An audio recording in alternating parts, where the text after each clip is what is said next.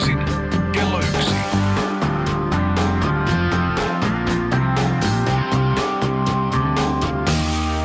Lindgren ja Sihvonen. Me olemme Lindgren ja Sihvonen ja jälleen tänä perjantaina seurassanne Petteri Sihvonen, ole hyvä, ota ohjat käsisi. No niin, korkeimmin ylävivahteen juuri naiset ja herrat. Tervetuloa parahultaiseksi tunniksi Länsituulen suuresti suosiman kokeellisen urheilupuheen taikapiiriin. Täällä me tuon Tommi Helsinkiläisen kanssa olemme taas suut auki ja silmät selkoselällään silmäkkäin sen urheilulle tyypillisen mysterin kanssa, ettei tiedä, miten käy ennen kuin tekee suorituksen. Pelaa tässä meidän tapauksessamme puhuu, mitä puhuttava on. Vieraanamme on SUEKin, eli Suomen urheilun eettisen keskuksen tutkimuspäällikkö, kauppatieteen tohtori ja liikuntatieteen maisteri Niina Laakso. Tervetuloa. Kiitoksia.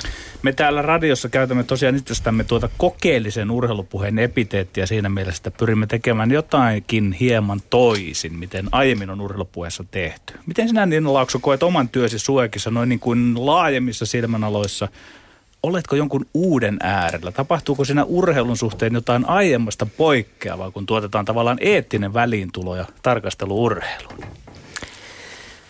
No en, en nyt lähtisi niin kuin ehkä luonnehtimaan, että uuden äärellä, koska mietitään, että eettiset asiathan on niin kuin todella pitkä, pitkä ja vahva perinne oikeastaan niin kuin kaikilla yhteiskunnan aloilla ja ihan antiikin Kreikasta lähtien voidaan katsoa niiden syntyneen. Ja, mutta siinä mielessä tietysti uuden äärellä, että Suek on aika, aika tuore organisaatio. Että me ollaan pari vuotta nyt kohta oltu olemassa ja ja siinä mielessä tietysti voisi sanoa myös, että aika uuden äärellä, että urheilussa ei ihan hirveästi ole näitä eettisiä asioita nostettu aiemmin puheen keskiöön ja niin kuin toiminnassa huomioitu. Että siinä, siinä mielessä ehkä kyllä.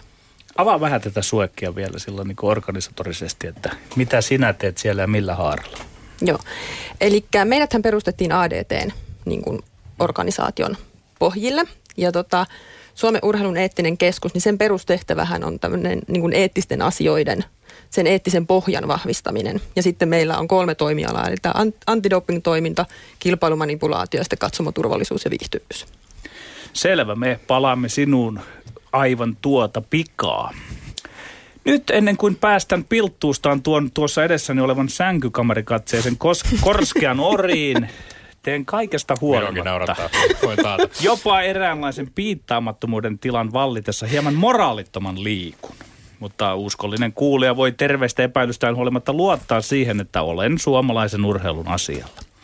Kiusallista tässä on se, että joudun suomalaista urheilua edistääkseni esiintymään hieman myös omassa asiassani.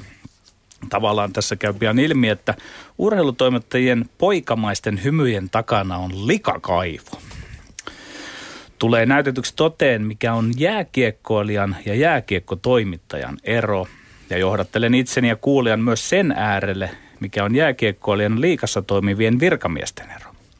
Jääkiekkoilijalla on kunniarvoisa tehtävä valita keskuudestaan aina joka kausi paras liikapelaaja. Pelaajat suhtautuvat valintaan huolella ja harha- hartaudella. Nyt valituksi tuli kärppien taitoniekka Julius Junttila – eikä vaikkapa TPSn atleetti Jonne Virtanen. Pelaajat äänestivät myös parhaan erotuomarin valinta osui Antti Buumanin, kun vuosia äänestystä oli dominoinut Jari Japa Levonen. Mutta köysi alkaa kiristyä. Liikan mielestä paras tuomari oli Aleksi Rantala. Ei siinä mitään, mutta kun Puumanen oli sitten ratkaisevilla hetkillä liian vähän otteluita vihellettävänään. Mä haistan politikointia. Ja nyt makupala. Liikakaalassa valittiin vuoden jääkiekkotoimittaja. Valinta osui NHL-kirjeenvaihtaja Sami Hofrenin. Hofren onkin paremmanpuoleinen kynäniekka, ei siinä mitään. Mutta mä olen kurillani seurannut näitä valintoja vuodesta 2004 asti. Jääkiekkojournalistit ry, joka päättää valinnasta, ei oikeastaan koskaan löydä tai tunnista keskuudestaan sitä Julius Junttilaansa. Kysyn, miten on mahdollista, ettei valinta ole koskaan osunut Vesa Rantaseen? Ei kertaakaan tai Tuomas Nyholmiin. Ei edes sinä vuonna, kun Nyholm kirjoitti elämäkerran Jarkko Ruudusta. Tuosta leiristä sen sijaan sen Marko Viktor Lempinen on palkittu. Perättäisin sanoin, ei joka ikinen vuosi joku ole aina ollut parempi kuin Rantanen. Ja kun palkinto jaetaan liikakaalassa, lähetän nyt terveisiä muuten Tontosesta Riku Kallioniemelle. Eikö pitäisi palkita edes toimittaja, joka kohdistaa työnsä liikaan? Ajattelen, että tällä kaudella jotain Sebastian Vahepia, joka lempo soikoon toimi studioisäntänä, lankkiapinana, selostajana, tuottajana liikapeleissä.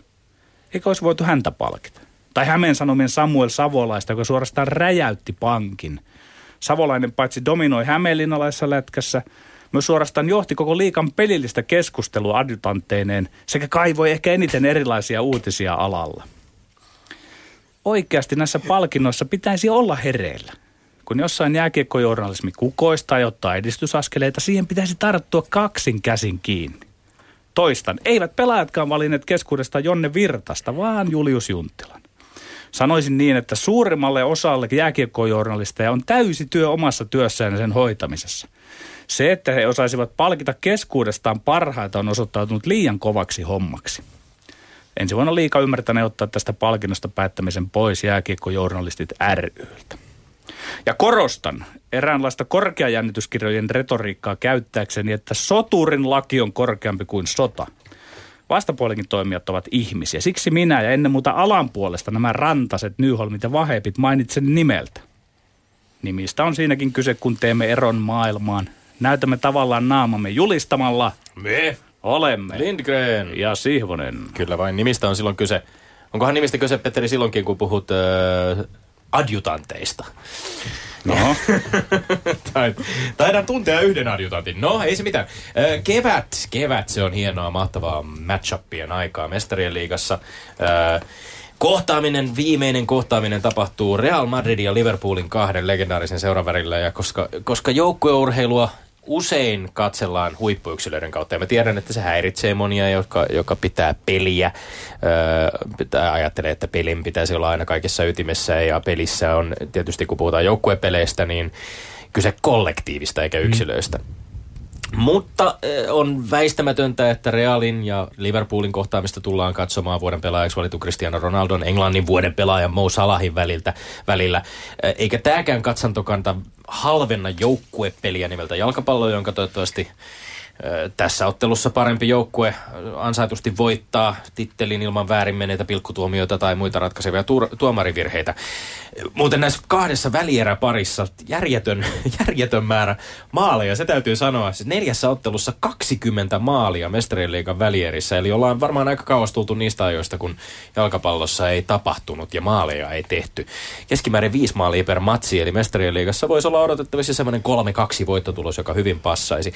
Ja kun yksilön kautta äh, peilaamisesta puhutaan, niin ei halvenna myöskään sunnuntaina pelattavaa Espanjalla liigan El Clasicoa Realin ja Barcelonan välillä. Suunnaton mielenkiinto siihen, mitä tuon ottelun suurin yksilö, kerro meille Petteri, Iniesta. Iniesta, Andres Iniesta viimeisessä El Clasicossaan tekee. Ja lätkän matchupit, nekin ovat aika herkullisia playeri keväänä. Taas kerran Ovechkin vastaan Crosby, kun Capitals Penguin vääntää, Penguins väältä, vääntävät NHLn konferenssifinaalipaikasta. Olisiko nyt viimein Ovechkinin vuoro vai taasko mustakeltainen joukkue vie tuo jääkiekon raivostuttava kaiken voittanut Real Madrid. Ja hauska yks- yksityiskohta muuten Ovechkinista ja Crosbysta viime pelistä, jossa sekin sarja tasottu kahteen kahteen. Kumpikaan ei saanut tilastoihin yhtään laukausta maalia kohti. Kertooko se sitä, että he olivat tehottomia vai osaavatko he kenties aika paljon muutakin sen kollektiivin eteen tehdä kuin pelkästään laukoa. Ja sitten on tietysti tämä meidän oma suomalainen herkkupala Patrick Laine vastaan Pekkarinen. Patrick Laine teki maalin, mutta Winnipeg Jets hävisi ja Nashville tasoitti sen sarjan. Öö, ja jännää on, mitähän siinä käy. Manitoba Winnipegissä ainakin kansa on lievästi sanottuna hurmiossa ihan hillittömiä kuvia kaikista ul- ulkojuhlista, jossa tuhannet ihmiset kattelee pelejä screeneiltä ja juhlii Jetsin maaleja. Paha sanoa, onko Tanskassa pelattavissa jääkiekon MM-kisoissa, onko niiden aikaan Suomessa samanlaista hurmiota luvassa. Itselläni tämä hurmio vähän notkahti, kun huomasin Leijonien peliohjelman ensimmäiset neljä matsia sisältävän, sisältävän niinkin seksikkään suoran vastustajia kuin Etelä-Korea, Latvia, Norja ja Tanska. Siinä saa muutaman viivelähdön laskea ja paljon pohtia, miten pärjätään, kun viikko kisojen alun jälkeen tulee vasta oikeasti joku niin kuin oikeasti kova kiekkomaa vastaan. Mutta moni varmasti jaksaa kiinnostua. Uskon kyllä, että Petteri Sivonenkin jaksaa kiinnostua. Hurmio tässä studiossa, sehän ei tietenkään laannu kuin meidän väittely El huipentuu hiljalleen juhannusta kohti ja rintarinnan mennään. Oliko se nyt Petteri sinun yhden erän johdossa? kyllä, 18-17. Kyllä vain. 18.17. Ja ennen kuin aloitetaan räyhääminen, niin kerrotaan lyhyesti, mitkä ovat tämän päivän aiheemme. Ne ovat tämänlaiset. Yksi. Toimiko HJK-hyökkäjä Filip Valencic väärin avautuessaan ongelmista päävalmentaja Mika Lehkoson kanssa Helsingin Sanomille, kyllä vai ei? Kaksi. Yhdysvalloissa on noussut kohu NFL-seura Washington Redskinsin cheerleadereiden kokemasta häirinnästä. Ovatko katsomossa viihdyttävät cheerleaderit vanhentunut ilmiö, josta tulisi luopua kaikissa pallolulajeissa, kyllä vai ei? Ja kolme Iltasanomien Pekka Holopainen vihjaa, että keihään heittäjä Antti Ruuskasen ja valmentaja Jarmo Hirvosen yhteistyö päättyi johtuen ristiriidoista Ruuskasen manageriyhtiön kanssa. Onko valmentajasuhteen päättäminen viisas ratkaisu, kyllä vai ei? Me ollaan saatu Petteri tänne oikein kellotkin toimimaan nyt. Kaikki systeemit on go niin sanotusti. Eli 180 sekuntia per väittely. Kongi kertoo sitten lopulta, koska pitää hiljentyä ja kolmen väännön jälkeen vuoro siirretään sitten Nina Laaksolle, joka Suomen urheilun eettisen keskuksen suomalla auktoriteetilla varmasti oikeudenmukaisen tuomionsa päivän väittelystä jakaa. Onko Sir Petteri Sihvonen valmiin? No niin, älä pullistele siellä, tästä ei ole mitään hyötyä. Vain verbaalinen pullistelu lasketaan. Yksi. Toimiko HJK hyökkäjä Filip Valencic väärin avautuessaan ongelmista päävalmentaja Mika Lehkosuon kanssa Helsingin Sanomille kyllä vai ei? Kyllä, hän toimi väärin. Aika usein näissä tällaisissa tapauksissa asia ymmärretään konfliktina pelaajan ja coachin välillä. Sitä se toki on myös. Mutta tuppa unohtuu, että pelaaja, joka tapauksessa, tämä Valentsis tässä tapauksessa joutuu koko joukkueen, koko yhteisön silmin kyseenalaiseen tilanteeseen. Siinä mielessä julkisesti purnava pelaaja rikkoo joukkuepelijoukkueen eetosta. Näitä näkee nykyään aika paljon. Ne on lisääntynyt. Tämä on seurausta moraalisesti arvetuttavasta tähtikultin melkeinpä pidäkkeettömästä yltymisestä. Monet pelaajat ovat liiankin oman arvon tuntoisia, he tajuavat asemansa, kuten joukkueensa paremmistoon kuuluva Valentsis.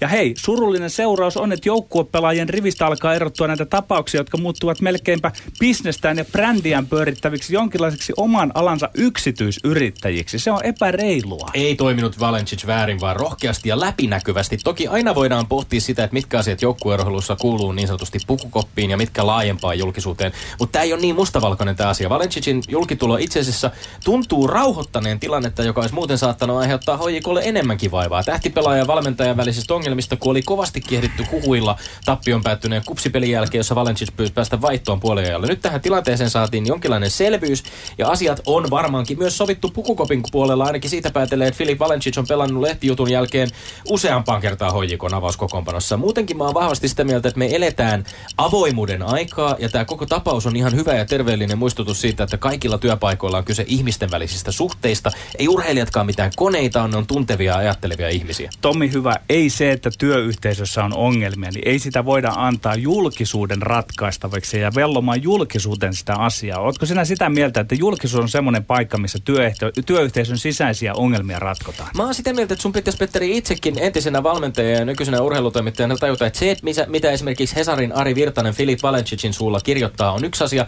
Ja se, mitä Valencicin ja Lehkosuon tai mun joukkueen ja seuran välillä tapahtuu, on kokonaan toinen. Mistä me kyllä tiedetään? Mä, kyllä mä tämäkin tiedän. Tämä on mistä selvä. Mistä me tiedetään, mut, vaikka mut, tällä Valencicin julkitullalla olisi ollut täysin klubin siunaus? Ei siinä olisi ollut välttämättä seuran puolesta mitään no, tää, toi on ihan turha spekulaatiota. Siis tässä pelaaja on lähtenyt Ei se ole tuomittu millään tavalla seuran No puolelta. ei tietenkään, seura pehmittelee sitä. Ja sitten kun mietit Tomi sitä asiaa, että nyt sitten tämä pelaaja pääsi heti kehin pelaamaan, niin miltä tavalla valmentaja joutuu puu ja kuoren väliin, että miltä se näyttää sen muun joukkueen silmissä siinä, että kun tällainen purnaaja, niin sitten heti avauskokoonpanoinen pelaamaan sitten, niin se ei näytä, se ei ole valmentajan kannaltakaan hyvä. Minusta se näyttää siltä, että kollektiivi on onnistunut käsittelemään nämä ongelmat, joita niillä on. Siinähän haastateltiin myös Mika Lehkosuota, tai jututettiin, kysyttiin myös häneltä kommentteja eli, tähän Eli työyhteisön ongelmat sun mielestä pitää ratkoa tämmöisessä median no, niin mun mielestä on laiska argumentoitiin väittää, että tämä on jostain tähtikultista seurausta. Siis nimenomaan se on siitä seurausta. Siis tämä on nykyajan ilmiö, että kun nämä tekee bisnestä ja brändiä nämä tähtipelaajat. Ja, niin, ei, ja sinä, me, sinä nautit me, siitä, ei, kun saadaan nautin, tämmöistä no me höpinää siitä aina, että me halutaan suuria persoonia urheiluun. Ja sitten kun meillä on suuria persoonia urheilussa, niin sitten me säikähdetään, niin, mutta ne persoonat... Vain huokailut jäävät kaikumaan korvissamme. Ja sitten kakkosen. No niin, Yhdysvalloissa on noussut kohu NFL-seura Washington Redskinsin cheerleadereiden kokemasta häirinnästä. Ovatko katsomossa viihdyttävät cheerleaderit vanhentunut ilmiö, josta tulisi luopua kaikissa pallolulajeissa, kyllä vai ei? Ei, ei cheerleaderista luopua tule. Ongelma sinänsä on megalomaaninen. Se kiinnittyy tähän kaikkineen kannatettavaan MeToo-asetelmaan. Häirinnälle on saatava nolletoleranssi myös urheilun piirissä. Mutta en mä näe, että reitti on niin päin, että tämän ongelman edessä ikään kuin luovutetaan.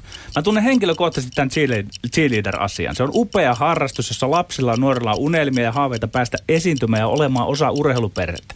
Se, että cheerleadereiden homma on kuin toisen asteen urheilua enemmänkin. Se on ihan urheilua. Kyllä se on teknisestä lajista, jossa yksilön taidot nivoutuvat joukkuetekemiseen. Olisi verinen vääryys alan harrastajilta ottaa se harrastus pois sen takia, että jotkut idiotit eivät osaa elää ihmisiksi. Sen sanon, että ongelma on ja minulla on kyllä keinoja sen ratkaisemiseksi. Täysin varakseton ja yksiselitteinen. Kyllä pitäisi luopua tanssitytöistä katsomassa ja sen liepeillä. Aivan kuten Suomessa edelläkävijä Turun palloseura on jääkiekon SM-liigassa tehnyt. Aivan kuten vaikkapa Formula 1-sirkus on tehnyt omista vähäpukeisista varikkotytöistä luopuessaan, vaikka he eivät cheerleadereita olekaan. Seksuaalinen häirintä on ihan oma lukunsa ja totta kai sen tuomitseminen on mahdollista, vaikka olisi cheerleadereita peleissä. Mutta ei mun logiikka, Petteri, ole tässä se, että häirintää tapahtuu, koska otteluissa on vähäpukeisia tanssivia naisia. Mun logiikka on se, että aika on ajanut ohi miesten urheilusta, jonka viihtyvyyttä pyritään lisäämään sillä, että laitetaan tanssivia naisia katsomaan. Tämä on päiväselvä juttu. Cheerleading on, kyllä, se on kilpaurheilua, se on sellaisenaan hieno joukkuelaji, mutta sitten taas katsojia lainausmerkissä viihdyttävät cheerleader-ryhmät puolestaan kuuluisivat historiaa ja mitä nopeampi sen parempi. Mutta sä ottaisit ne cheerleaderit sieltä pois, etkä esimerkiksi kehittää sitä toimintaa niin, että voidaan, voidaan panostaa pukeutumiseen, voidaan tuoda esimerkiksi poikia sinne entistä enemmän katsomoihin näin, mutta sä olet sitä mieltä, että se otetaan pois, niin se, mun mielestä se on niinku hurja veto. Musta niin ihan, Petteri, on ihan Niin. oikeasti käsi sydämellä täysin tekopyhää väittää, että kyse olisi jostain muusta kuin naisten hyödyntämisestä silmän ruokana siellä Osin on ollut, ja sitä pitää kehittää, mutta ei niitä kokonaan pidä ottaa sieltä pois, ja ik- ikään kuin nuorilta tämmöinen harrastus pois, koska se, se on niin kuin he haluavat har- Herra Jumala, esiintyä. kyllähän cheerleadingia voi harrastaa. Se on urheilulaji, se on kilpaurheilulaji. Suomi voitti maailmanmestaruuden cheerleadingissa. Mutta kyllä siihen liittyy Jumala. se, että he haluavat mennä paikalle silloin, kun koko urheiluperhe on paikalla. Siellä on tuhansia katsoja ja muuta, niin ei sitä pidä Laitapa, ottaa pois. laitapa Googleen kuule cheerleaderit, niin sulla vastaan vyöryy juttu toisensa jälkeen. Suomalaisiakin julkaisuja, jossa puhutaan siitä, yksi toisensa jälkeen siitä, millä miesten urheilujengillä on kuumimmat cheerleaderit. Aivan kuten tässä olisi Se on unista vanhaa bänd- puhetta, mutta sitä, siihen meidän pitää puuttua. Ei, imagoon. ei nostaa käsiä pystyyn, että, että tota, tehdään nyt niin, että aina, aina jos, jos sanotaan vaikka niin kuin näyttelijöiden piirissä on, on tätä ongelmaa, että otetaan pois tämä koko näyttelijälaitos tai, tai elokuvat pois, vai ei se pitää ratkaista se ongelma, eikä niin, että myöntää, että meillä ei ole mitään tässä tehtävissä nyt muuten kuin, että lopetetaan tämä hieno harrastus ja lopetetaan tämä hieno tekeminen. Ei se, mun mielestä se ei voi olla se ratkaisu. harrastusta ei keneltäkään ole kukaan lopettamassa. No sinä olet kevään lopettamassa. lätkäfinaaleja katsellessakin tuli Raksilassa tai Hakametsässä. Katsoitko Tapparalla oli- vaivautunut Ei, ei tap. Tapparalla oli hyvin pukeutuneita tämmöisiä niin verkkareihin pukeutuneita cheerleadereita. Aa, Elikkä- verkkarit niin, siis. Niin.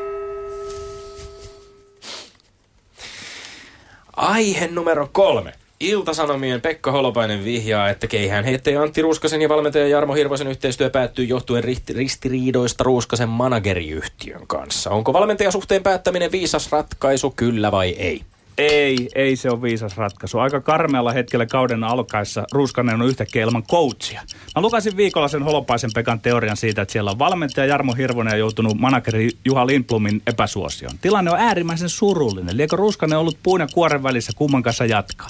Lindblom on hoitanut toki leipänsä upeasti. Ruuskanen tienaa hyvin urheilemisella. Mutta nyt ollaan aivan perustavaa laatua olevien asioiden äärellä. Onko ensin urheilu vai raha? Suomessa on pulaa osaavista keihäsvalmentajista. Enemmän meillä on osaavia managereita. Urheilussa urheilijan ja valmentajan suhde on pyhä. Se on niin sensitiivinen, että ei mitään rajaa. Urheilija ja valmentajan suhteen päättäminen tässä kohtaa ei ole viisasta Ruuskaselta ja Hirvoselta. Mä toivon, että asiassa päästäisiin vielä sopuun. Parempi olisi, jos Hirvosella ja Lindblomilla ei synkkaa, että manageri Lindblom on ja hänen tallinsa olisi väistynyt. Tämä on viisas ratkaisu tietysti, ja jos kerran urheilija ja itse valmentaja on lausunut, ettei, urheilu, ettei tähän eroon edes liity mitään dramatiikkaa ja ystäviä edelleen olla. Jarmo Hirvonenhan toimii pitkään itse Ruuskasen managerina, joten mä pidän vähän outona, että pitkän linjan urheilutoimittaja Pekka Holopainen tästä uutisoinnista kirjoittaessa ottanut sen linjan, että Hirvosen lähtö johtuu tästä Ruuskasen managerifirmasta ja että Hirvosen menettäminen nimenomaan valmentajana olisi huolestuttava peliliike. Tuskin urheilija tällaiseen ratkaisuun olisi kenenkään sanelemana ryhtynyt. Ja mä ainakin itse luotan Ruuskasen arviointikykyyn oman valmennuksen suhteen täysin ja vähän ikävä toimii nyt tämmöisenä faktatarkistajana myöskin, mutta Ruuskanen ei muuten enää ole ilman coachia, kuten sanoit. Nythän miehen uusi valmentaja on Jyrki Blom, moninkertainen SM-mitalisti, Kuopion urheiluakatemian heittovalmentaja.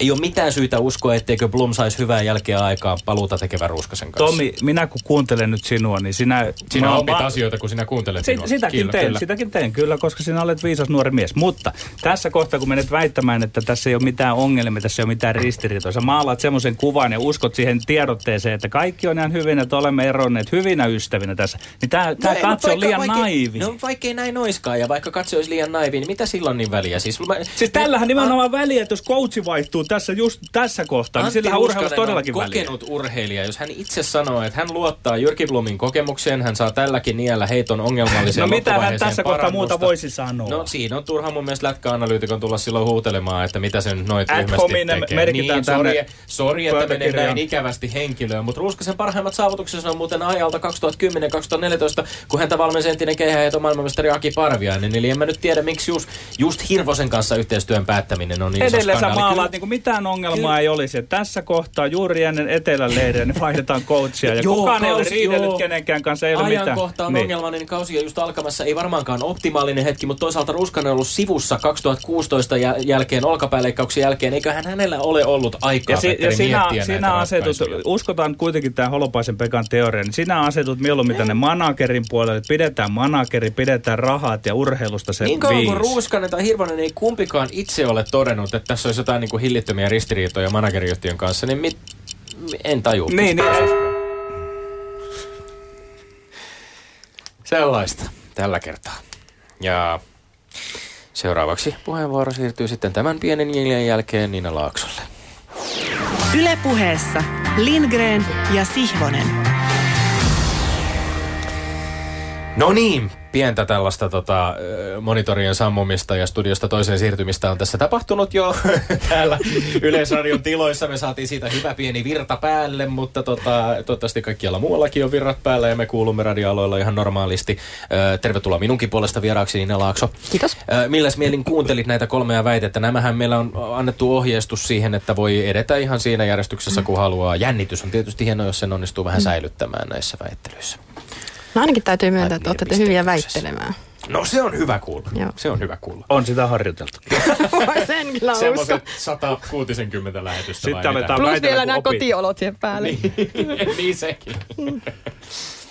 Joo, mutta eh, tosiaan, ota ohjat käsisi ja, ja tuomaroi, anna piste jokaisesta ö, jonkinlaisin itse oleellisiksi katsomiesi ö, argumenttien perusteella. Joo, kuten katsot tätä mun paperia, niin tässä on tämmöisiä hieroglyfejä nyt kirjoitettu. No niin.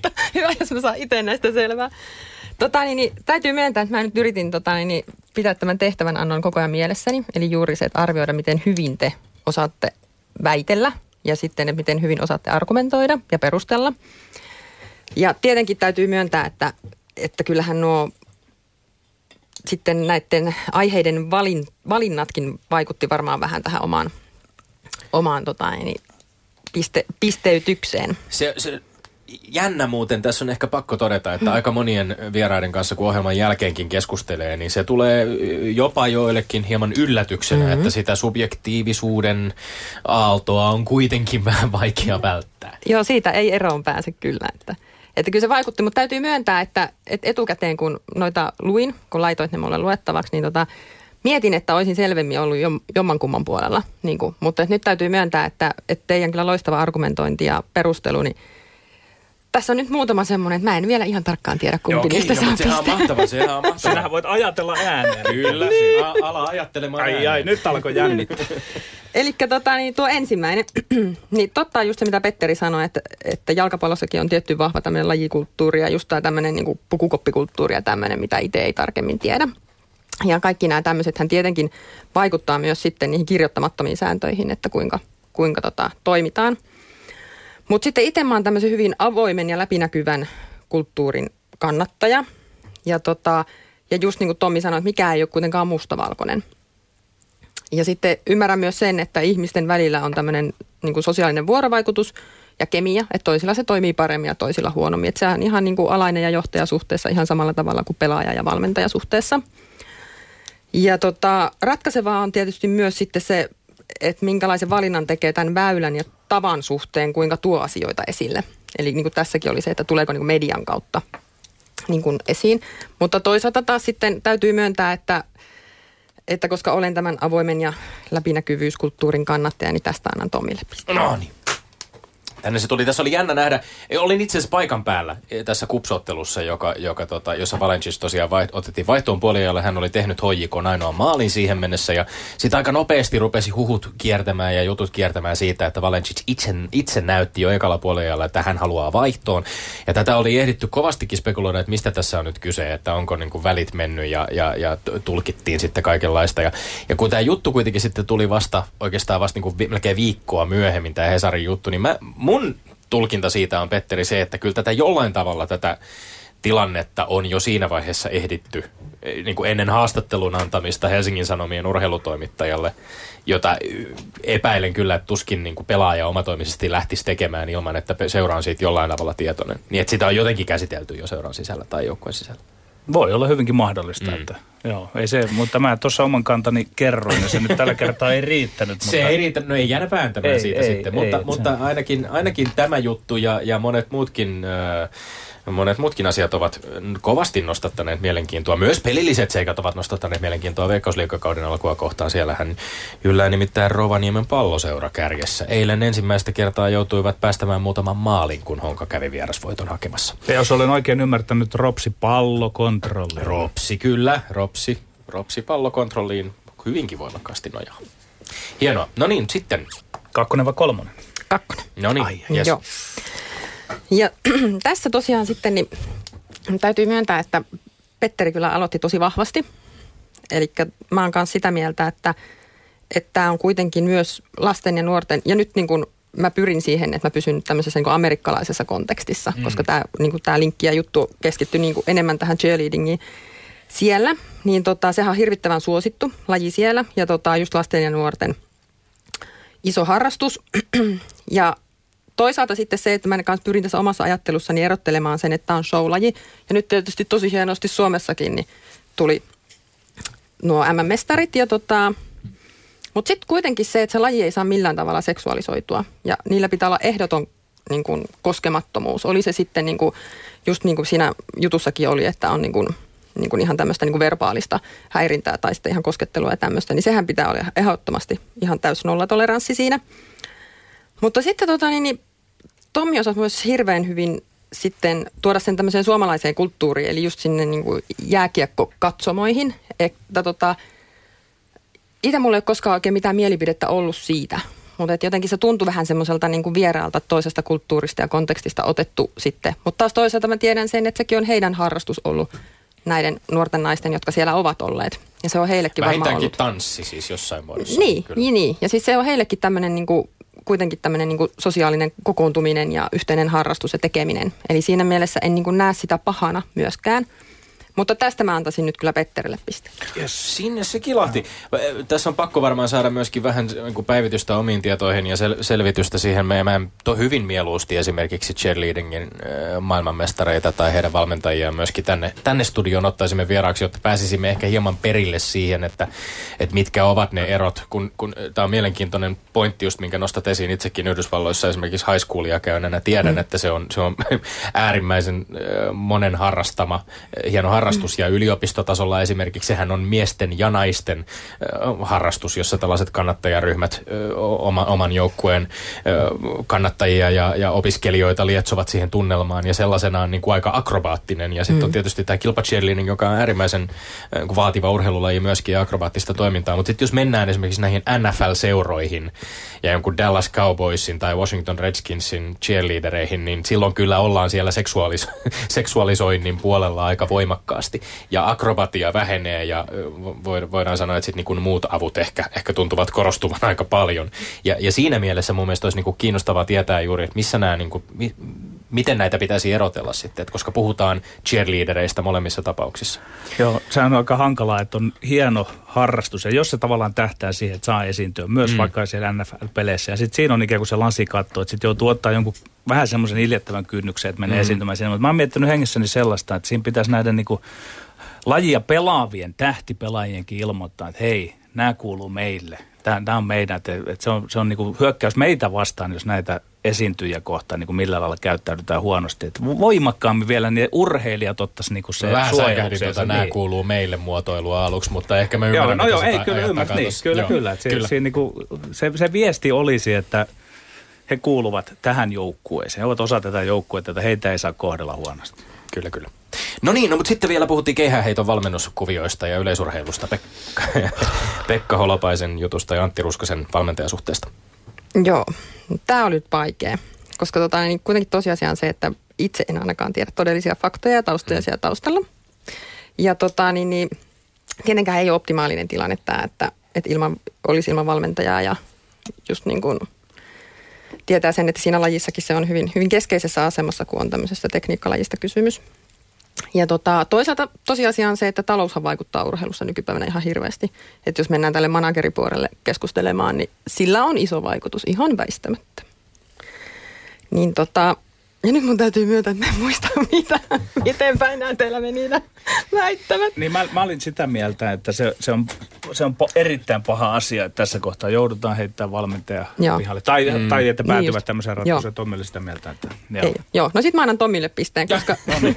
koska täytyy myöntää se, että onhan siinä nyt oltava tämän urheilijan oma päätös taustalla, ja sitä pitää kunnioittaa. Yks, kyllä, yksilöurheilijoiden tilanteessa, kun puhutaan, puhutaan managereiden roolista ja valmentajan roolista, niin aika paljon kiinnostavaa todistus aineistoa ollaan siitäkin saatu, kun meillä on käynyt yleisurheilijoita esimerkiksi täällä vieraana ja he puhuvat omista taustajoukoistaan.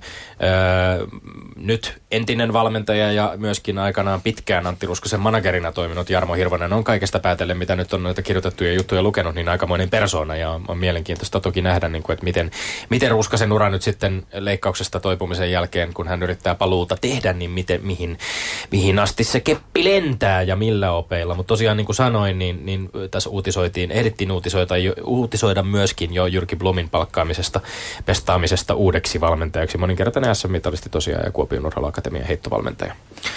Antti Ruskaselle onnea ja menestystä tulevaan yleisurheilukauteen. Hän ja Pitkämäki taitavat siitä ensimmäisestä kisasta, oliko se nyt Dohassa vai missä sitä nyt heitelläänkään sitten ensimmäisen kerran, niin olla vielä sivussa. Kiitos ansiokkaasta tuomaroinnista. Me olemme taas päässeet. Niin, onnea ja menestystä niin. myös Lindgrenille, no, joka tuli nyt sitten tasoille. Pitkin hampain sanoin ja yritän teeskennellä sellaista joviaalia ilmettä. Sehän näkyy 18-18. Koko olemuksesta. Ylepuheessa Lindgren ja Sihvonen.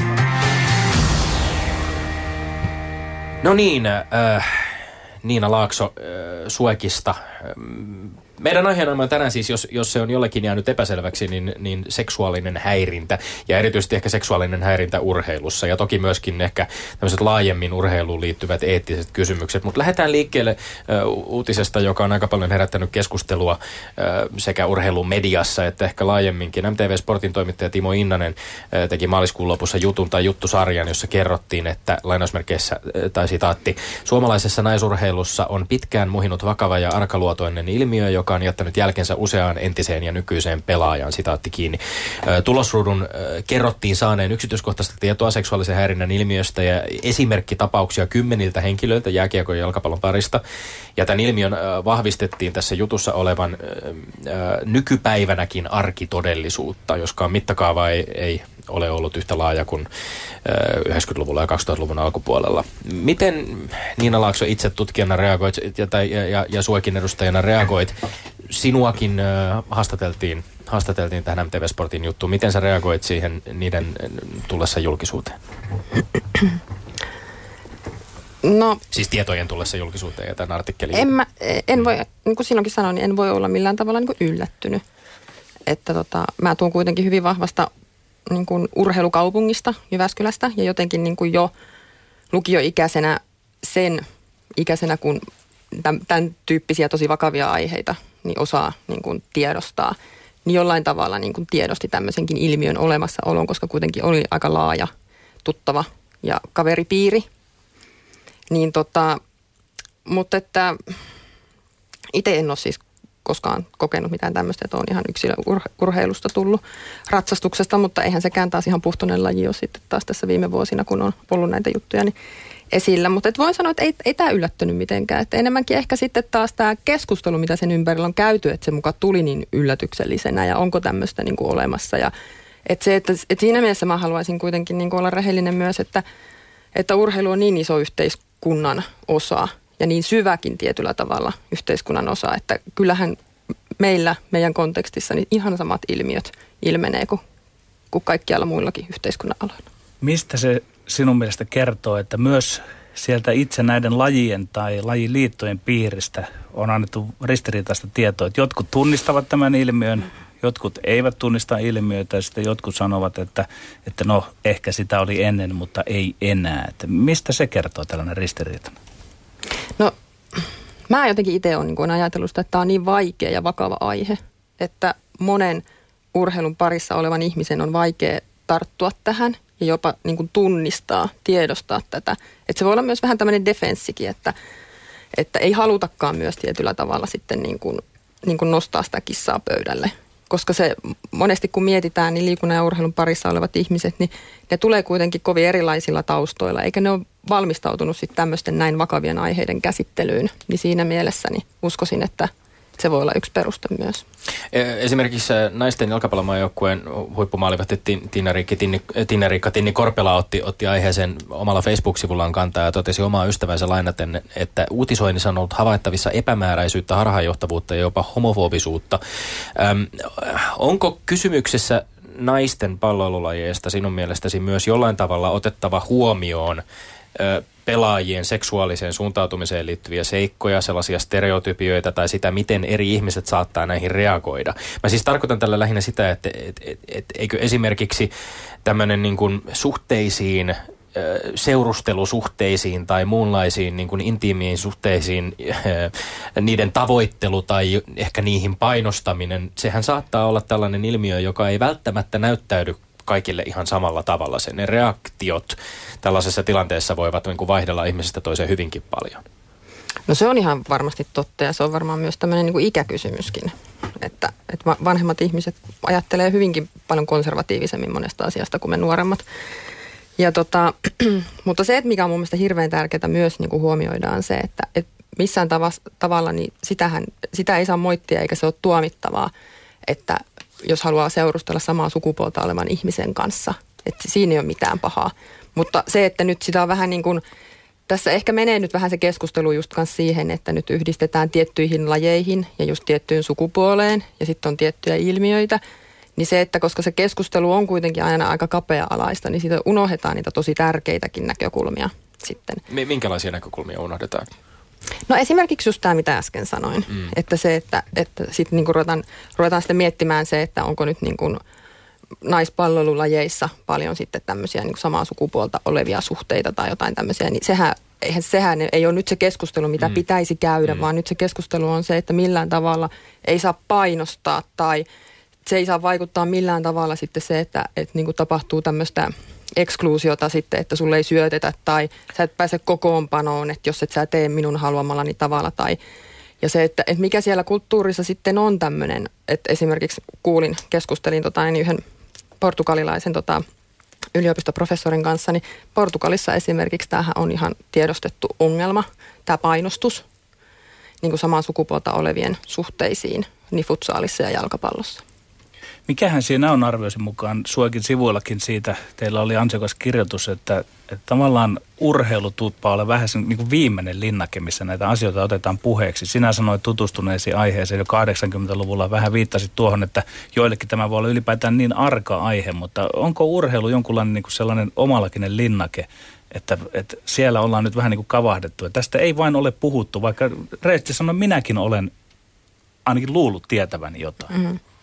No tuo on kyllä semmoinen mysteeri, että, tota, niin, niin että itse tutkijataustaisena ihmisenä niin haluaisin, että sitä, saata sitä tutkittua tietoa myös tästä kulttuurisesta ilmiöstä, että mistä tämmöinen tulee.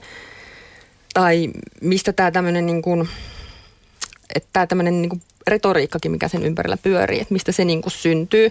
Mutta tota, mulla ei kyllä ei ole semmoista kristallipalloa, että mä tietäisin, että miksi urheilu on tietyllä tavalla semmoinen oma viimeinen saareke. Toisaalta varmaan on myös se, että me urheilu on hirveän tämmöinen miehinen, kuitenkin tämmöinen niin kuin aika niin kuin maskuliinisia ominaisuuksia ja arvoja sisältävä. Että sieltäkin saattaa tulla tietysti jotain perusteluja, mutta, tota, mutta tästähän pitäisi ehdottomasti saada tietoa. No missä määrin nämä häirintäkysymykset ovat ehkä edelleen sikäli siellä rakenteissa, seurojen rakenteissa, liittojen rakenteissa, että ne ihmiset, jotka ovat itse ehkä joskus häirineet, osallistuneet siihen häirintään, ovat nyt urheiluransa lopettaneet, mutta ovat mahdollisesti töissä seuroissa ja liitoissa. Onko, oletko tällaiseen törmännyt? Ei, mulla ei ole tarkempaa tietoa ei ole asiasta kyllä. Tässä ehkä mä mietin vielä tätä Suomen, Suomen ja, ja vaikkapa länsinaapurimme Ruotsin eroa, että, että kun sinua ja, ja Marko Kantomaata haastateltiin viime vuoden loppupuolella Helsingin Sanomiin tähän aiheeseen liittyen jo silloin mm. tämän MeToo-kampanjan äh, tiimoilta ja, ja puhuttiin, pohdittiin sitä, että minkä takia urheilussa tavallaan tästä aiheesta ollaan niin hiljaa. Äh, siinä artikkelissa kerrottiin jo silloin, että esimerkiksi Ruotsissa yli 2000 urheilun parissa työskentelevää naista oli kirjoittanut Dagens Nyheteriin kokemasta puhutaan seksuaalisesta häirinnästä ja urheilun machokulttuurista. Yli 2000 naista. Ja, ja, ja tuntuu siltä, että nyt lukuun ottamatta ehkä tätä MTV Sportin uutista, joka, joka to, jossa to, tosin siis on ollut sitten vielä oma tietty vivahteensa, koska siinä ollaan nyt puhuttu pelkästään naisten naisiin, lähes täysin pelkästään naisiin, naisten toisiin naisiin kohdistavasta häirinnästä. Niin mik, miksi ihmeessä tällainen ero Suomen ja Ruotsin välillä? On, on, voiko olla niin, että Ruotsissa on laajamittaista häirintää urheilussa ja ma- machokulttuuria, mutta Suomessa ei? No mulle, mä niin ensimmäiseksi lä- lähdin tota, niin pohtimaan tätä jo meidän niin kuin kansakuntien erosta, että meillä on niin erilaiset kulttuurit, että, että ruotsalaisethan on tuommoisia hyvin avoimia ja voisiko nyt sanoa ehkä rohkeampiakin tarttumaan sitten tämmöisiin asioihin ja tuomaan niitä esille. Että kyllähän me ollaan niin kuin kansanakin vähän semmoinen hiljaisempi ja semmoinen, että ei välttämättä tämmöisiin vaikeisiin asioihin niin helposti halutakaan sitten kovin voimallisesti tarttua ja tuoda niitä esille, että mieluummin ehkä pikkasen sinne matoalle lakastaa, jos mahdollista.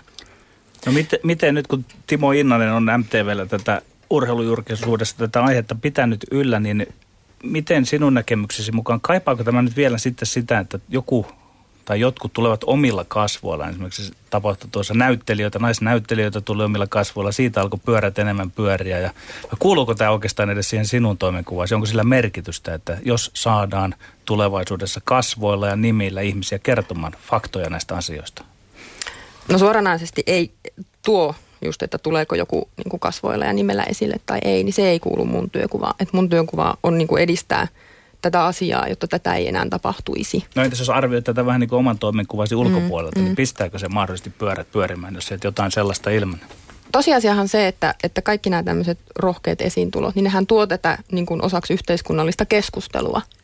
Eli se, että mitä enemmän tästä saadaan niin kuin oikeasti semmoista kehittävää ja rakentavaa keskustelua aikaiseksi, niin sehän vie tätä asiaa eteenpäin, jotta mm. tätä voidaan ehkäistä, jotta tästä voidaan tehdä tunnistettava – asia. Koska se, että tosi ratkaisevaa on se, että ne kaikki vastuulliset aikuiset, jotka on liikunnan ja urheilun piirissä, niin oppii tunnistamaan tämän asian. Ja sitten kun tämäkin on niin kuin ilmen, ilmenemismuodoiltaan niin laaja-alainen ja moninainen, niin se, että, että jos vähänkään hälytyskellot rupeaa soimaan, niin uskaltaisi sitten puuttua siihen. Koska kuitenkin se lähtökohta, mikä, miksi tätä työtä tehdään, niin on se, että meidän pitää kaikkia lapsia ja nuoria suojella. Yle Puhe. Laajennetaan hieman, hieman vielä. suuri lehdelle kommentoi, että ei ole hyvä, jos esimerkiksi tietyt lajit leimaantuvat. Seksuaalinen häirintä ja hyväksikäyttö eivät ole vain ja ainoastaan joidenkin lajien asia. Se on koko urheilun ongelma ja koskettaa monia urheilulajia. Mietin edelleen sitä, mitä Petterikin tuossa vähän kysyi aikaisemmin niistä nimenomaan näistä entisistä pelaajista, nykyisistä pelaajista. Tämä on aihe, johon myöskin urheilijat, esimerkiksi kun fokus on kohdistunut voimakkaasti naisten jääkiekkoja ja jalkapallomaajoukkueisiin, niin käytännössä niin kuin kautta linjan nyky nykyiset jääkiekko-maajoukkueen pelaajat, jalkapallomaajoukkueen pelaajat ovat kommentoineet, että eivät tunnista tällaista ilmiötä. Mutta onko tässä vaarana se, että kun entiset ja nykyiset urheilijat ottaa voimakkaasti tähän aiheeseen kantaa, e, että siitä tulee tavallaan juuri sen tyyppinen asetelma, jossa jotkut eivät ole nähneet, jotkut eivät, ole, tai eivät tunnista ollenkaan, toiset ovat kokeneet jotain, eikä päästä käsiksi ehkä semmoisiin niin laajempiin rakenteisiin? Voi olla. Ja sitten tutkijataustaisena ihmisenä heti sanon sen, että, että kyllähän jos mennään nyt kysymään tälleen näin joltain vaikka maajoukkuepelaajilta, niin se, että, että se, ensinnäkin se tapa, millä kysytään ja miten joku anonymiteetti voidaan säilyttää, niin sillä on valtava merkitys siihen vastaukseen. Että se, että varsinkin niin kuin miesten puolella, niin voin ihan, ihan niin kuin täysin ymmärtää sen, että, että ei, niin kuin, ei tunnisteta tämän asian olemassaoloa, koska ei haluta millään tavalla niin kuin olla kosketuksissa siihen. Jo, että vaikka todellisuus voisi olla toinen. Kyllä. Jos vielä ajatellaan sitten näiden akti- tai tätä toimijoiden aktiivisuutta tai vaikkapa lajiliittojen aktiivisuutta, niin yksi, yksi sellainen lajiliitto, joka on ollut hyvinkin aktiivisesti, positiivisesti myöskin näyttäytynyt ö, omassa työssään, ö, pyrkinyt puuttumaan ja, ja estämään häirintätapauksia, on ollut ratsasta, ratsastusliitto, jossa, jossa tota, ö, voisi kai aika, ö, aika, aika hyvin vetää sen johtopäätöksen, että kun heillä on ollut, he ovat olleet Ratsastusliitto on ollut muutamankin kerran aika, aika ikävästi otsikoissa. Ensin 2011 moninkertainen kenttäratsastuksen Suomen mestari tuomittiin Pohjois-Savon käräjäoikeudessa puolentoista vuoden ehdolliseen alaikäisten valmennettavien seksuaalisesta hyväksikäytöstä. 2015 oli toinen moninkertainen Suomen mestari, joka tuomittiin kolme vuoden ehdolliseen kolmen 14-15-vuotiaan valmennettavan seksuaali- seksuaalista hyväksikäytöstä. Niin onko niin, tuntuu vähän siltä, että ensin pitää tapahtua jotain tällaista kamalaa, dramaattista pahaa, jotta niin kuin sinne herätään siihen todellisuuteen. Näetkö ollenkaan sitä, että, että monet lajiliitot tai monet lajit ehkä ajattelevat, että niin kauan kun ei mitään tapahdu, niin kauan kun mitään pahaa ei tule julkisuuteen, niin ollaan nyt ihan hys hys vaan ja ei hirveästi tästä asiasta mesota. No varmaan lajiliittojen todellisuuskin on se, että niillä on niin hirvittävästi niitä tehtäviä, että, että ne aika paljon tämmöisiinkin varmaan reagoisten reaktiivisesti, mutta että kyllähän tämä tämmöinen ennakoiva toiminta on tämmöisessä niin ehdottoman tärkeää. Ja nyt tämä, tietysti tämä keskustelun laajuus, mitä urheilun piirissäkin tästä niin kuin tematiikasta käydään, niin kyllähän tämä nyt on niin kuin aktivoinut lajiliitot. Ja kyllähän tuosta niin ratsastajaliitosta voidaan sanoa se, että hehän tarttu tähän tosi ponnekkaasti, voimakkaasti ja niin kuin rehellisesti nostivat sen kissan pöydälle ja tunnistivat sen ongelman ja halusivat tehdä sen eteen kaikkensa. Niin tota, ja sehän sai paljon kiitosta, mutta se sai myös paljon kritiikkiä. Eli sieltä tuli se vastapallo sitten se, että, että miksi, miksi tästä tehtiin näin iso asia ja julkinen ja, Mi- millaisia konkreettisia toimenpiteitä sitten on, mihin, mihin lajit ja lajiliitot voivat ryhtyä? Tässä on olympiakomitea on päivittänyt tässä ihan äskettäinkin omaa ohjeistustaan lupa välittää, lupa puuttua työkaluja häirintätapausten käsittelyyn täm, tällas, tällaiset ohjeistukset ovat mm. varmaan niin kuin yksi osa sitä, mutta mi, mitä muuta sitten voidaan, voidaan lajien parissa tehdä, jotta nimenomaan näitä, mihin aikaisemminkin itse puutuit, että ytimessä pitäisi kuitenkin olla eten, ennen kaikkea lasten ja nuorten suojelu, jolla sitä voidaan ehkäistä. No kyllä mun mielestä hirveän tärkeää. Tai ei ehkäistä että... suojelua, vaan siis joo, joo, ehkäistä ymmärsin, näitä ongelmia. Joo. Kyllä. Niin tota, siis hirveän tärkeätähän tässä on tämä tämmöinen niin rehellinen keskustelu ja just nämä tietysti nämä ohjeistukset ja kaikki, mutta nehän on tietyllä tavalla vaan kirjoitettua paperia. Että kyllähän se pitää saada sinne ihmisten toimintaan. Ja siinä mielessä mä näen esimerkiksi koulutukset tässä tosi keskeisenä, koska siinä kuitenkin sitten, siinä päästään eri tavalla sitten ehkä niin kuin myös tämän asian äärelle ja pariin ja sitten saadaan niitä ihmisiä koulutettua ja sitten sitä tietoisuutta tästä asiasta vietyä eteenpäin. Mä mietin tässä Suekin roolia siinä mielessä, niin kuin sanoit, että tarpeen on synnyttää eettistä ja suhteellisuuden tajusta keskustelua tästä. Onko se myös suokin intressissä, että painotetaan myös sitä, että ettei tässä nyt menisi lapsi pesuveden mukana, että kuitenkin osa suurin osa urheilusta, näistä tässäkin on mainitusta lajeista, on ihan terveellä pohjalla. M- miten siitä tulee nyt huolehdittua tässä, että kun mediajulkisuus nostaa jotain, niin sitten asiat yhtäkkiä näyttäytyvät vain siltä kulmalta, mm. mistä media puhuu? Mm. Mm.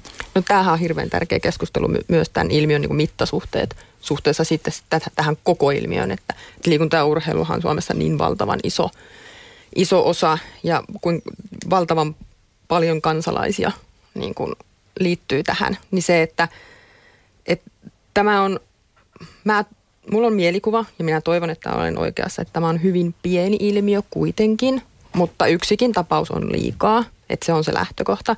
Ja sitten se, että just senkin takia, että koska nyt kun tässä tietysti paljon keskustellaan, niin helposti sitten unohtuu se iso kuva, että muutenhan se on, on niin kuin terveellä pohjalla on myös paljon liikuntaa ja urheilua. Mutta että, että tärkeintähän tässä edelleen on se, että kun tästä vaan rupeisi saamaan tietoa, niin sitten myös ne mittasuhteet tietyllä tavalla tulisi niin kuin – näkyviksi. No tietoa yritetään saada. Jyväskylän yliopisto to- toteuttaa siis kyselytutkimuksen seuroille, jossa, jossa, jossa selvitetään seksuaalista häirintää uh, urheilussa ja, ja SUEK on tässä yhteistyö, toimii yhteistyössä yliopiston kanssa. Uh, on, Onko tässä nyt kyse ens, siitä, että ensimmäistä kertaa otetaan selvää tämän ilmiön laajuudesta tällä niin kuin laaja-alaisemmin? Ja, tai minkälaisia tavoitteita ylipäänsä tällä, tämän tutkimustiedon keräämisellä sun, sun mielestä on? No tämä PREACT-tutkimushanke just, niin sehän niin kuin ottaa koko koko urheilun haltuun. Eli siinä tulee semmoinen, että sinne, se, ei, se ei su- suuntaudu pelkästään seuroille, vaan siinä, siinä kyllä saa vastata kaikki, kaikki urheilu- ja liikunnan parissa olevat. Ja, ja tota, niin, niin, se on nyt kyllä tässä mittasuhteessa ainakin minun tietojeni mukaan niin ensimmäinen, että näin, näin laaja-alaisesti tartutaan. Ja siinähän keskitytään myös näihin sukupuolivähemmistöihin ja seksuaalivähemmistöihin, että tarkastellaan heidän kokemia kokemuksia sitten liikunnassa ja urheilussa. Niin tässä ollaan aika mielenkiintoisen äärellä myöskin, kun puhutaan vaikkapa siitä niin kuin todellisuudesta, jossa urheilijat elävät, kun me ajatellaan vaikka tämän, just, jos palataan ihan hetkeksi tähän seksuaalisuuden ajatukseen, vaan niin kun, siis, kun, kun meillä on edelleen urheilussa hyvin, hyvin harvinaista. Meillä on yksilöurheilun puoleltakin. Ari-Pekka Liukkonen on yksi tämmöinen harvinainen esimerkki esimerkiksi urheilijasta, joka on tullut kaapista oman homoseksuaalisuutensa kanssa. Pallololajien puolella, miesten puolella käytännössä sitä ei, ei, ei tapahdu lainkaan. Niin tämä varmasti niin kuin nivoutuu, kun puhutaan lapsista ja puhutaan nuorista ja puhutaan myöskin sit jossain vaiheessa nuorista urheilijoista, jotka ovat sen oman seksuaalisuuden määrittymisen ja heräämisen äärellä myöskin, niin mietin edelleen tätä, että, että, että missä määrin niin kuin nämä linkittyvät toisiinsa, kun tuottajamme sanoi ennen lähetystä, että eihän urheilu ole seksuaalista lähtökohtaisesti, mutta ihmiset jossain vaiheessa mm. elämäänsä ovat mm. toki seksuaalisia. Mm. Ja, ja urheilua tehdään, se on hyvin fyysistä toimintaa ja sitä tehdään omilla kehoilla. Mm. Miten sä tämän, näet, näet sä tässä niin semmoisia vaikeita, vaikeita kipukohtia jotenkin tässä kysymyksessä? No tässäkin on varmaan niin kuin vähän kaksi lähestymistapaa, eli just se, että, että niin kuin kosketus on hirveän tärkeä urheilussa myös, koska se, että se on myös ihan turvallisuus niin kuin elementti joillakin, joissain lajeissa, vaikka telinevoimistelussa, niin missään nimessähän se ei, niin kuin se kos, sitä kosketusta ei saada pelkäämään. Eli se, että valmentaja ei uskaltaisi tukea tai avustaa jossain liikkeessä, koska se pelkää, että entäs jos tästä tulee jotain. Että sekin on hirveän tärkeä pointti ottaa esille. Mutta sitten se kosketus ei saa seksuaalisoitua mm. myöskään. Ja sitten just se, että et onhan tämä vähän sillä, että, että kaikki kontekstit, missä ihmiset toimii, niin kun, että kaksi ihmistä kun toimii, niin siinä, siinä voi sitten tapahtua tämmöisiäkin hyvin, hyvin vakavia ilmenemismuotoja, niin kuin tämmöistä seksuaalista häirintää. Ja nythän se tapahtuu, mitä keskustellaan, niin nyt me tapa, niin kuin ollaan rajattu se tähän urheilun kontekstiin, että kun sitä nyt on aiemmin niissä muissakin konteksteissa tullut esille. Et siinä mielessä niin se, että et ei, ei urheilu ole vapaa saareke niin kuin mistään. Mutta aikuisten ja valmentajien vastuuhan tässä nimenomaan korostuu mm. noissa tilanteissa, koska, mm. koska sit lapsen ja nuoren välineet ehkä tunnistaa jotain sellaista, Just. joka ei ole asiallista, voi olla aika rajalliset. Joo, ja se on hirveän tärkeä myös just sillä, että miten, miten saataisiin sitten niin kuin lapsille ja nuorille myös sitä niin kuin rohkaistua heitäkin kertomaan sitten jollekin luotettavalle, vastuulliselle aikuiselle tai jollekin toiselle, että nyt, nyt musta on tuntunut tältä, koska tämä on kuitenkin aina subjektiivinen kokemus. Ja se on hirveän tärkeää se, että ettei lapset, niin kuin, koska ne on kuitenkin ihan eri tavalla niin kuin sillä välineettömiä tämmöisissä asioissa toimimaan ja pohtimaan ja tekemään ratkaisuja kuin me aikuiset. Niin se olisi kyllä tärkeää kanssa, että niin osattaisiin myös heille, heidän, heidän niin kuin kehitystasollaan ja heidän ymmärrystasollaan oikealla tavalla viestiä sitä, että, että se ei ole hyväksytty, että saa sanoa ei ja voi hakea niin kuin apua tai kertoa jollekin, että jos kokee jotain tuommoista. Niin jos lähdetään liikkeelle siitä, niin kuin tuottajamme Janne Nieminen sanoi, että urheilu ja seksuaalisuus, että nämä ei ole lähtökohtaisesti kuin yhtä. Onko tässä nyt se vaara, että tämä urheilun häirintäkysymys, se tietyllä lailla liikaa sukupuolittuu? On miehet ja naiset, on miehet ja miehet, on naiset ja naiset ja erilaiset seksuaalisuudet. Vaikka lopulta taitaa olla niin kysymys, että tässäkin ovat asialla vain ihmiset. Enkä mä nyt tarkoita, että se on hyvä myöntää, että kyllä maailman sivumiehet ovat enemmän tähän syyllistyneet, mutta luoko tämä liikaa stereotypioita, vaikkapa nyt sitten leimautuu jalkapalloa, leimautuu naisia, leimautuu naisten jääkiekkoa ja niin edelleen, kun kaikesta riippumatta yhtä kaikki kyse on häirinnästä, siellä on se ihminen. Että olisiko urheilu se paikka, mikä nyt todentaa sitä, että tässä on enemmän kyse ihmisistä kuin sukupuolista tai seksuaalisuudesta. Ja ihmisten vallankäytöstä myöskin. Mm. Niin ja siis se, että, että lähtökohtaisesti kaikki kiusaaminen ja häirintä, niin se on kiellettyä. Että se, että että just sekin, että se, siinä mielessä se keskustelu on aina, että se on ihan ymmärrettävää, että jostain näkökulmasta tai tulokulmasta niin aloitetaan se keskustelu ja se saattaa sitten vähän niin kuin keskittyä siihen, mutta kun se iso kuva on juuri tuo, että, että se ei saa niin kuin missä, millään tavalla niin kuin leimata mitään lajia tai mitään sukupuolta tai mitään tämmöisiä yhtälöitä. Melissa Heikkilä kirjoitti ylioppilaslehdessä helmikuussa 2017, että viimeisen kymmenen vuoden aikana Suomessa on paljastunut useampi tapaus, jossa valmentaja on käyttänyt nuorta urheilijaa seksuaalisesti hyväkseen, ja silti vain 14 urheiluseuraa tarkistaa vapaaehtoisten valmentajien sen rikostaustat. Se on alle promille. Öö, mittakaava, en tiedä onko toi 14, onko se edelleen, pitääkö se paikkansa, mutta et mittakaava on varmasti sama. Että on äärimmäisen harvinaista ja sä oot tähän samaan, samaan asiaan itsekin suokin kannanotossa puuttunut. Ke- Kerro vähän lisää tästä, Mi- minkä takia seurat ei ole aktiivisempia sen suhteen, koska luulisin, että tässä halutaan kaikin keinoin varmistaa se, että, e, että nämä ympäristöt on nimenomaan lapsille ja nuorille turvallisia. Mm. Joo, se on ihan totta, että tota, en tiedä syytä, että miksi sitä on käytetty niin vähän, koska se mahdollisuus nyt olisi, että niitä taustoja voi tarkistaa. Niin laki sallii sen. Kyllä, joo. Kyllä. Ja tota, niin, niin, se, että se on niinku su- tarkkoja lukemia, en tiedä, mutta Suom- Suomen mittakaavassa se on edelleen hyvin vähän käytetty. Ja tota, mutta toisaalta sitten sekin, että jos sitä rupeisi ottamaan enemmänkin seurat käyttöön, että siitä tulisi vähän semmoinen niin kuin normi, että sen rekrytoinnin tai sitten tämän vapaaehtoisen mukaan ottamisen yhteydessä, niin että se olisi ihan vaan vallitseva tapa, että näin toimitaan, koska niin niiden rekrytointien yhteydessä on paljon muitakin toimintatapoja. Niin sehän sitten olisi se avain tähän, että siitä tulisi semmoinen ihan niin kuin normitapa toimia. Niin siihen pitäisi pyrkiä, mutta tässäkin on varmaan se, saattaa olla, että niillä ei ole tietoa. Se tietoisuus tämmöisen mahdollisuudestakin voi olla, että, että se, se on vähän vajaavainen sitten. Tekee mieli kysyä sinulta, Nina Laks, sellainen henkilökohtainen kysymys, että miten sinut otetaan tällä hetkellä urheilupiireissä vastaan? Tiedetään, minkälaisten asioiden äärellä sinä painit ja minkälainen se suhtautumistapa on tällä hetkellä? No tota mä en ole kyllä. En mä onneksi ainakaan vielä turpaan, jos saanut tuolla kadulla. Että, tota, Tus, niin, tuskin niin. niin. niin. Niin tämä ehkä mikä, urheilu, tämä ehkä kertoo jostain my- myöskin semmoiset, niin kuin, että millä tavalla asioihin asennutaan. Mä mietin vielä tätä niin kuin urheilun ja, ja tämän vallankäytön ja valtasuhteiden, koska siitä on usein myöskin häirinnässä mm. ja kaikessa kiusaamisessa mm. kyse mm. korkeamman auktoriteetin käytöstä. Tulee jotenkin mieleen se, että kun puhutaan usein monien superlahjakkuuksien kehittymisestä huippuurheilijaksi pienestä pitäen valmentajat, jotka usein on vielä lapsen omia äitejä tai isiä, saattaa vaatia niin kuin lähes epäinhimillisen paljon ja tekevät sellaisia asioita, jotka ehkä muilla elämänaloilla koettaisiin aika, niin kuin, aika äh, hätkähdyttäväksi.